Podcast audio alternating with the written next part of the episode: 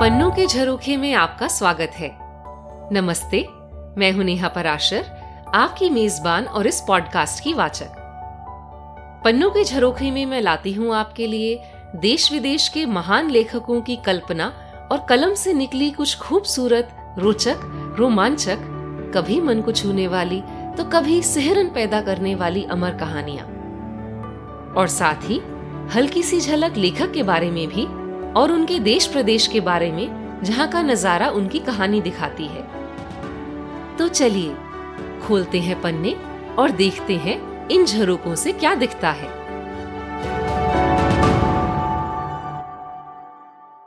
इस एपिसोड में मैं आपके लिए एक बहुत दूर देश की कहानी लाई हूँ।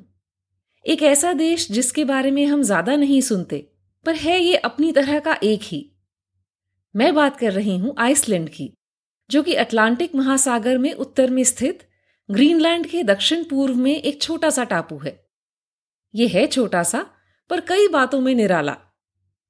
इसे बर्फ़ और आग का देश भी कहा जाता है। उत्तर में होने की वजह से ये बर्फीला, ठंडा देश है। पर यहाँ अनेक ज्वालामुखी हैं, जिनमें से कई तो सक्रिय हैं।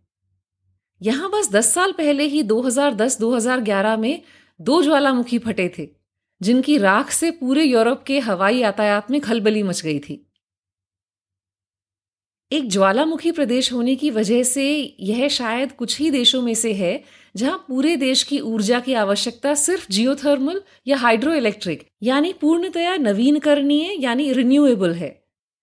ज्वालामुखी प्रदेश होने की वजह से यहाँ अनेक गर्म पानी के चश्मे और तेज फव्वारे हैं जिन्हें देखने के लिए और जिनमें नहाने के लिए दूर दूर से पर्यटक आते हैं। आइसलैंड एक गणतंत्र है और यह दुनिया का पहला देश है जहाँ उन्नीस सौ तिरासी में पूर्णतया महिलाओं की और महिलाओं के नेतृत्व वाली राजनीतिक पार्टी बनी। बीसवीं सदी तक आइसलैंड आर्थिक रूप से कमज़ोर था, पर अब विश्व के सबसे विकसित देशों में इसकी गिनती होती है। आइसलैंड की बात करते करते लेखक का परिचय देना तो भूल ही गई। आज की कहानी है लेखक गुनार गुनरसन की। मज़ेदार बात यह है कि इसी नाम के आइसलैंड में विख्यात हैंडबॉल प्लेयर भी हैं और इसी नाम के एक फुटबॉल प्लेयर भी। आप सोच रहे होंगे कि एक ही नाम के तीन विख्यात लोग? तो रुकिए रुकिए। इसी नाम का एक विख्यात शतरंज का खिलाड़ी भी है। या तो ये नाम ही बहुत लोकप्रिय है, या इस नाम में ही कोई बात है, जो इस नाम के इतने लोग मशहूर हो गए। खैर, खिलाड़ी चाहे तीन हो, विख्यात लेखक ये एक ही हैं। इनका जन्म अठारह सौ नवासी में हुआ था और ये पूर्व बीसवीं सदी के सबसे लोकप्रिय लेखकों में से हैं आइसलैंड के। इनकी अधिकतर रचनाएँ डेनिश भाषा में हैं। इन्हें 1918 से लेकर 1965 तक छह बार नोबेल पुरस्कार के लिए नामांकित किया गया। Guest the one eyed the good shepherd और ब्लैक क्लिफ्स इनके जाने माने लोकप्रिय उपन्यासों में से हैं। आज हम गनरसन की एक मार्मिक कहानी सुनते हैं। जिसका नाम है फादर एंड सन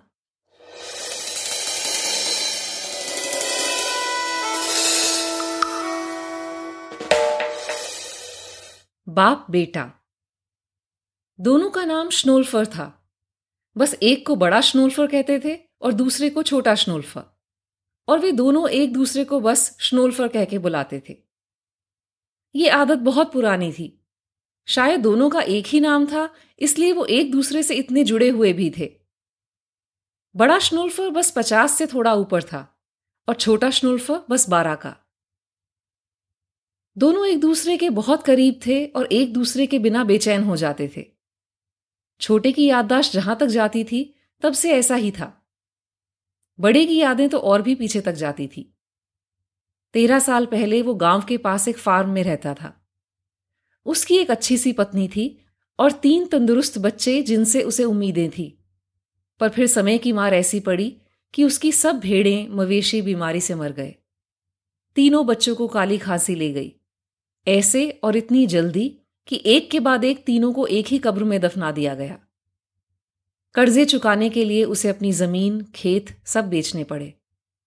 फिर उसने गाँव के कुछ बाहर, समंदर के किनारे एक टुकड़ा ले लिया और उस पर जैसे तैसे एक लकड़ी का झोंपड़ बना लिया और एक मछलियाँ सुखाने के लिए छप्पर। यह सब होने के बाद बस एक छोटी सी नाव खरीदने के ही पैसे बचे थे। बस ये थी दुनिया में उसकी सारी संपत्ति। स्नोल्फर और उसकी पत्नी यहाँ अपना अभागा जीवन बिताने लगे।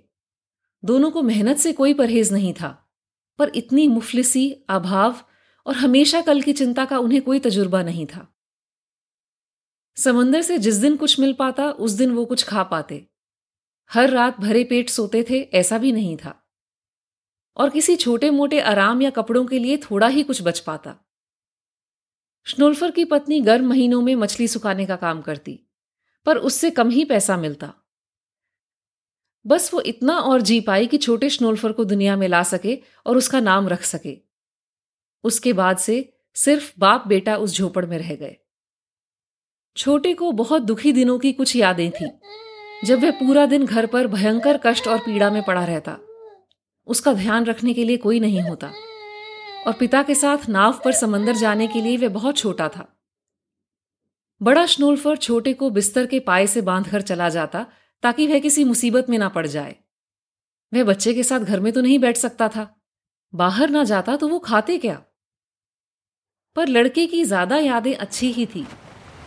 गर्मियों के सुंदर दिनों में जब समंदर सूरज की किरणों से चमक रहा होता, उसे नाव में बैठकर पिता को चमकती मछलियाँ पकड़ते हुए देखना याद था। पर उन अच्छे दिनों में कुछ कुछ बुरे दिन भी होते, जब बरसात होती और बड़ा छोटे को घर पर छोड़कर अकेला ही समंदर में जाता। कुछ समय बाद छोटा इतना बड़ा हो गया कि मौसम चाहे जो हो, वह पिता के साथ समंदर में जा सकता था। उसके बाद से दोनों एक पल के लिए भी अलग नहीं होते थे।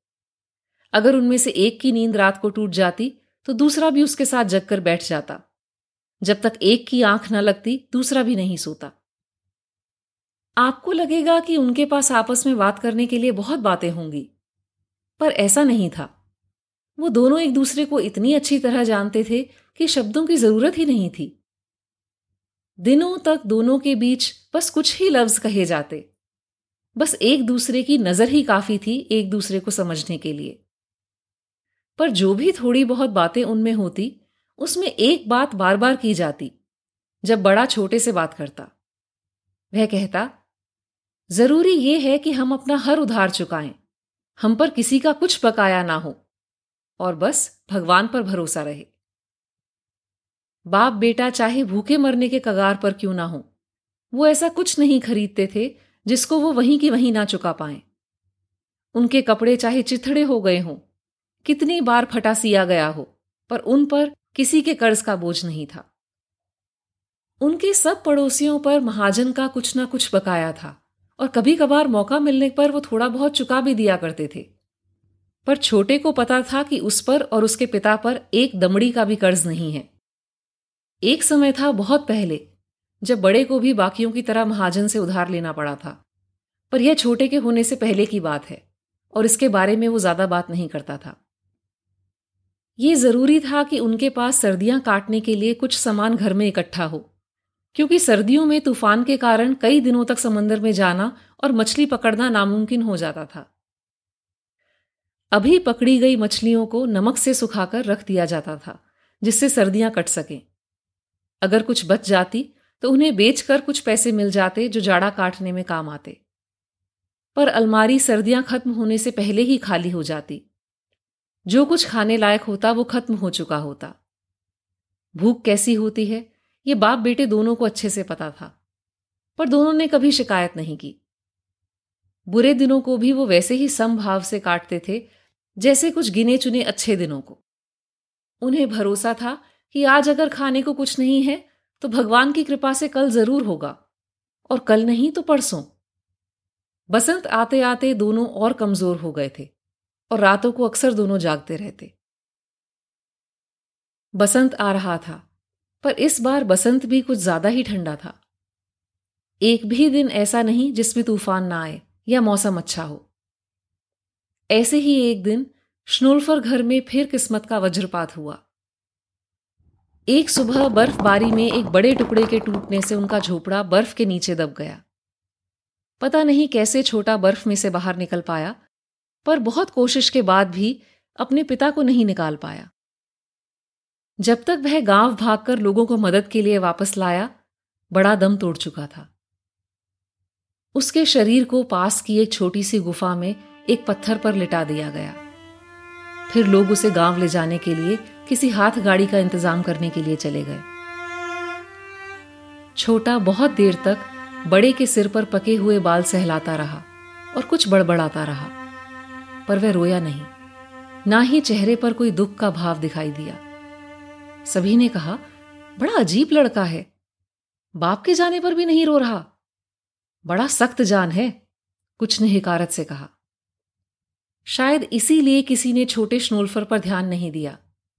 जब बड़े को बर्फ़ खोदकर निकालने वाले नाश्ते के लिए और गाड़ी लेने के लिए वापस गाँव आए, उन्होंने उस लड़के को वहीं समंदर किनारे की ज़मीन के टुकड़े पर अकेला छोड़ दिया।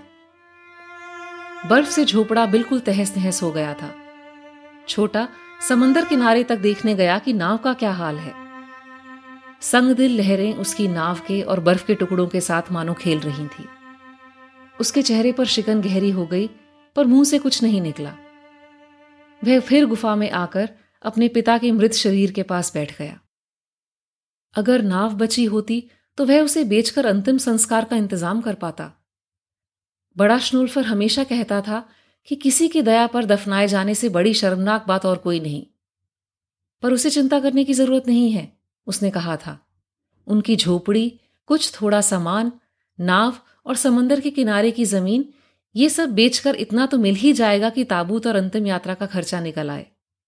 और मैयत पर आए हुए लोगों को कम से कम एक कप कॉफ़ी तो परोसी जा सके। पर बड़े की ये बात सच नहीं निकली।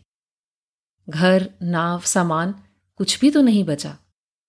और ज़मीन की तो झोपड़ के बिना कोई कीमत ही नहीं थी। शायद वह खुद भी भूख से मर जाए। शायद आसान हो कि वो खुद ही जाकर समंदर में गिर जाए। पर पर फिर तो उसे और उसके पिता दोनों का ही अंतिम संस्कार औरों की दया पर होगा। नहीं नहीं, वह पिता को ऐसे शर्मिंदा नहीं कर सकता। छोटे का सर इतना सब सोचकर भन्नाने लगा था। वह हताश हो गया था। पर ज़िंदा रहने के लिए कुछ तो करना पड़ेगा। नहीं तो ऐसे ही खुले में उसे सर्द रात बितानी पड़ेगी। वह सोचता रहा। फिर वह लकड़ी के टुकड़े, फट्टे, जो भी टूट फूट में से निकल सकता था, गुफा तक ले आया। उसने इन सबको गुफा के मुँह से टिकाकर खड़ा कर दिया और कुछ कपड़े के टुकड़ों से छेद बंद कर दिए। वह चाहता था कि उसके पिता के शरीर को कम से कम चार दीवारें तो नसीब हो जाएँ। जब तक पिता का शरीर ज़मीन के ऊपर है तब तक तो वह उनके साथ रह पाएगा। और उसे अपने हाथों से ताबूत और कब्र बनाने के काम में कम से कम एक हफ़्ता तो लग ही जाएगा। वह यह जैसा तैसा आश्रय बनाकर पिता के पास ही गुफा में बैठ गया। वह बहुत थक चुका था। उसकी आँख लगने ही वाली थी कि उसे याद आया कि अभी तक अंतिम संस्कार के खर्चे के इंतज़ाम के बारे में तो उसने कुछ सोचा ही नहीं। नींद उसकी आँखों से उड़ गई। तभी उसके मन में एक उम्मीद की किरण जागी। और वह गुफा से बाहर निकलकर गाँव की ओर चल पड़ा। वह गली से होते हुए सीधे महाजन की दुकान की तरफ़ हो लिया। रास्ते में किसी से आँखें नहीं मिलाई। गाँव वाले वैसे भी कड़वी बातें ही कर रहे थे। देखो इसे, बाप मर गया और इसकी आँख से एक आँसू भी नहीं टपका। ये थे यहाँ के इज्जतदार, भद्र, बड़े दिल के लोग। छोटे ने दुकान पहुंचकर सीधे महाजन के लिए पूछा। महाजन ने अंदर से छोटे को देखा और यह सुन के कि वह उसी से मिलने आया है, उसे अंदर बुला लिया। बोलो, लड़के। छोटे की हिम्मत जवाब दे चुकी थी। वह फिर भी मन कड़ा करके महाजन से बोला, क्या आपको पता है कि समंदर के किनारे हमारी ज़मीन पर नाव से माल उतारने की अच्छी जगह है? आपकी जगह इतनी अच्छी नहीं है जितनी हमारी। महाजन छोटे स्नोल्फर की संजीदगी और दिलेरी दोनों पर मुस्कुराया, हाँ, मैंने ऐसा सुना है। छोटे ने कहा कि वो अगली गर्मी के लिए, महाजन को माल उतारने के लिए अपनी जगह किराए पर दे सकता है। पर बस एक गर्मी के लिए। महाजन ने मन ही मन बच्चे की बात पर मुस्कुराते हुए कहा कि इससे तो अच्छा होगा कि वह वो ज़मीन खरीद ही ले। नहीं, छोटे ने प्रस्ताव ठुकरा दिया। वह यह नहीं चाहता। अगर उसने ज़मीन बेच दी तो वो रहेगा कहाँ? महाजन ने उसे समझाने की कोशिश की कि वैसे भी वह खुले में तो रह ही नहीं सकता। लड़के ने फिर भी मना कर दिया। वह अपने रहने के लिए कुछ इंतज़ाम कर लेगा। उसने सर छुपाने के लिए जगह बना ली है। बसंत आने पर वह एक छोटा सा झोपड़ भी बना लेगा। वहाँ आसपास अच्छी लकड़ी है। बड़े के जाने के बाद वह नाव तो नहीं बना सकता, इसलिए उसने सोचा कि माल उतारने की जगह को किराए पर दे दिया जाए। वह जगह अच्छी है, वहाँ से किसी भी तरफ़ नाव में माल ले जाया जा सकता है। गहरे पानी में माल उतारने और वहाँ माल उतारने में बहुत फ़र्क है। वो ये सब ऐसे ही नहीं कह रहा। उसके पिता ने ये सब कहा था उससे। वो भी कई बार। महाजन ने पूछा कि वह कितना किराया लेने के बारे में सोच रहा है। छोटे ने चिंतित स्वर में कहा कि उसे पता नहीं अंतिम संस्कार में कितना खर्चा होगा। पर इतना किराया तो होना ही चाहिए कि पिता का अंतिम संस्कार हो सके। वह इतने में ही संतुष्ट है। ठीक है, महाजन ने कहा। अंतिम संस्कार अब तुम मुझ पर छोड़ दो। उसकी चिंता करने की अब तुम्हें ज़रूरत नहीं है। यह कहकर उसने छोटे के लिए दरवाज़ा खोल दिया। पर लड़का वहीं खड़ा रहा जिसे अभी उसकी बात पूरी ना हुई हो। उसके अपनी उम्र से ज़्यादा गंभीर चेहरे पर अब भी कोई चिंता थी। आपका माल कब तक आएगा? शायद परसों तक, महाजन ने कहा। वह इस प्रश्न से हैरान था। बड़ा स्नोल्फर माल के बारे में तब तक नहीं बात करता था जब तक उसको खरीदने के लिए उसकी अंटी में पैसे ना हो। लड़का बड़ी मुश्किल से बोला तो क्या आपको दुकान में किसी मदद की ज़रूरत होगी? हाँ, होगी। पर अभी तुम छोटे हो और भारी काम भी नहीं कर सकते. लड़के ने उसे उसके साथ बाहर आने के लिए कहा। वहाँ उसने एक भारी पत्थर उठाकर दूर फेंक दिया। आपके यहाँ जो पहले लड़का था, वह इसे हिला भी नहीं सकता था। हम्म तुम कुछ ना कुछ काम तो कर ही लोगे, चाहे अभी तुम्हारी उम्र कम है। महाजन ने कहा तो जब तक मैं आपके यहाँ काम करूँगा, क्या मुझे उतने ही पैसे मिल जाएँगे जितने उस लड़के को मिलते थे? हाँ, क्यों नहीं? महाजन बच्चे से भावताव नहीं करना चाहता था। फिर ठीक है, लड़के ने कहा। अब उसका मन कुछ शांत था। जिसके पास काम हो, वो कभी भिखारी नहीं होता, बड़ा स्नूल्फर कहता था। उसने महाजन के साथ हाथ मिलाने के लिए अपना हाथ आगे किया। जैसे कि उसने अपने पिता को करते देखा था। तो मैं चलता हूँ, अब परसों आऊँगा। महाजन ने उसे एक मिनट के लिए अंदर आने के लिए कहा। वह उसे रसोई घर तक लेकर गया, जहाँ थोड़ी गर्माहट थी। उसने रसोइये से लड़के को कुछ खाने के लिए देने को कहा। कुछ गर्म हो तो बेहतर। पर नहीं, लड़के ने कुछ भी खाने से इनकार कर दिया। क्या तुम्हें भूख नहीं लगी? महाजन ने हैरानी से पूछा। बच्चा बहुत भूखा तो था और खाने की महक भी बहुत अच्छी थी, पर उसने मन पर काबू रखा। मैं भिखारी नहीं हूँ, उसने कहा। महाजन को अपनी गलती समझ आ गई। उसने बच्चे का सिर थपथपाया और रसोइये को एक इशारा करके उसे खाने के कमरे में ले आया। क्या तुमने कभी अपने पिता को घर आए किसी व्यक्ति को कॉफ़ी के लिए पूछते नहीं देखा? उसकी आवाज़ में हल्की सी झूठी नाराज़गी थी। लड़के ने हामी में सिर हिलाया। तो बस, ये बस अच्छा व्यवहार है। आपके घर कोई आए तो आप उसे कुछ ना कुछ खाने पीने के लिए पूछते ही हैं। यह शिष्टाचार है। और शिष्टाचार को स्वीकारना मेहमान का शिष्टाचार है। ऐसा नहीं करते तो दोस्ती टूट जाती है। हम दोनों के बीच अभी अभी ज़रूरी सौदा हुआ है। और फिर तुम मेरे यहाँ काम भी करने वाले हो। अगर तुम इतना छोटा सा सत्कार भी नहीं स्वीकारोगे तो आगे तो हमारा काम करना बहुत मुश्किल हो जाएगा। लड़के ने गहरी सांस ली। आप ठीक कह रहे हैं, पर मैं जल्दी में हूँ। स्नोल्फर वहाँ अकेला है। फिर उसने गंभीरता से कहा, ज़रूरी यह है कि हम अपना हर उधार चुकाएँ। हम पर किसी का कुछ बकाया ना हो, और बस भगवान पर भरोसा रहे। बिल्कुल सही बात, महाजन ने कहा। उसने जेब से रुमाल निकालकर अपनी नम आँखें पहुँची बिल्कुल बाप पे गया है, वह बड़बड़ाया। फिर उसने लड़के के कंधे पर हाथ रखकर उसे आशीर्वाद दिया। लड़के ने कभी किसी बड़े आदमी को रोते नहीं देखा था। स्नोल्फर कभी नहीं रोता था, उसने महाजन से कहा। जब वो मरा तो मैं बस रोने ही वाला था, पर मुझे लगा उसे शायद अच्छा नहीं लगेगा, इसलिए खुद को रोक लिया। और एक पल बाद छोटे के सब्र का बाँध टूट गया। एक कंधा जिस पर कोई खुल के रो सके, यह छोटी ही सही, पर नियामत है।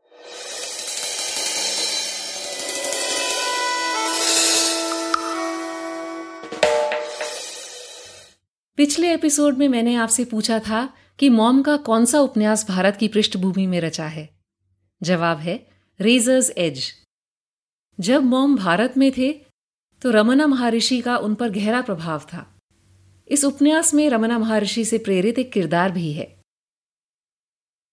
आज मैंने आपको आइसलैंड के बारे में और वहाँ के गर्म पानी के चश्मों के बारे में बताया। क्या आप जानते हैं कि भारत में भी कई जगह हैं जो गर्म पानी के चश्मों के लिए प्रसिद्ध हैं? माना जाता है कि इन चश्मों के पानी में स्वास्थ्यवर्धक, आरोग्यात्मक खनिज यानी मिनरल्स विद हीलिंग प्रॉपर्टीज़ भी होते हैं। और बहुत लोग इस गर्म पानी में नहाने का लुत्फ और लाभ उठाने के लिए इन जगहों पर जाते हैं। मैं बचपन में ऐसे ही एक चश्मे को देखने गई थी, और वो यादें आज भी ताज़ा हैं। आप बस मुझे ऐसी कुछ जगहों के नाम लिख भेजिए, जो भारत में हैं और गर्म पानी के चश्मों के लिए प्रसिद्ध हैं। और हाँ अगर आपको पन्नों के झरोके सुनने में आनंद आता है, और आपको मेरे द्वारा चुनी, अनुदित की गई और सुनाई गई कुछ कहानियाँ भी पसंद आई हैं तो इस पॉडकास्ट को प्लीज़ सपोर्ट करें। हर एपिसोड के शो डिस्क्रिप्शन में आपको पेमेंट लिंक मिल जाएगा। आपके योगदान से इस पॉडकास्ट को यूँ ही आगे बढ़ाते रहने में मुझे मदद मिलेगी और कोशिश रहेगी कि कहानियाँ सुनने सुनाने का ये सिलसिला यूँ ही चलता रहे। तो कैसी लगी आपको आज की कहानी? मुझे ईमेल करके ज़रूर बताएँ। ईमेल एड्रेस है सुनो P K J at Gmail dot com यह आपको शो डिस्क्रिप्शन में भी मिल जाएगा। कहानियाँ सुनते रहने के लिए इस पॉडकास्ट को सब्सक्राइब ज़रूर करें। अगले एपिसोड तक आपसे इजाज़त लेती हूँ। तब तक इस खूबसूरत दुनिया के नजारे पन्नों से देखते सुनते रहिए। जाने कौन सा पन्ना दिल का ही कोई झरोखा खोल दे।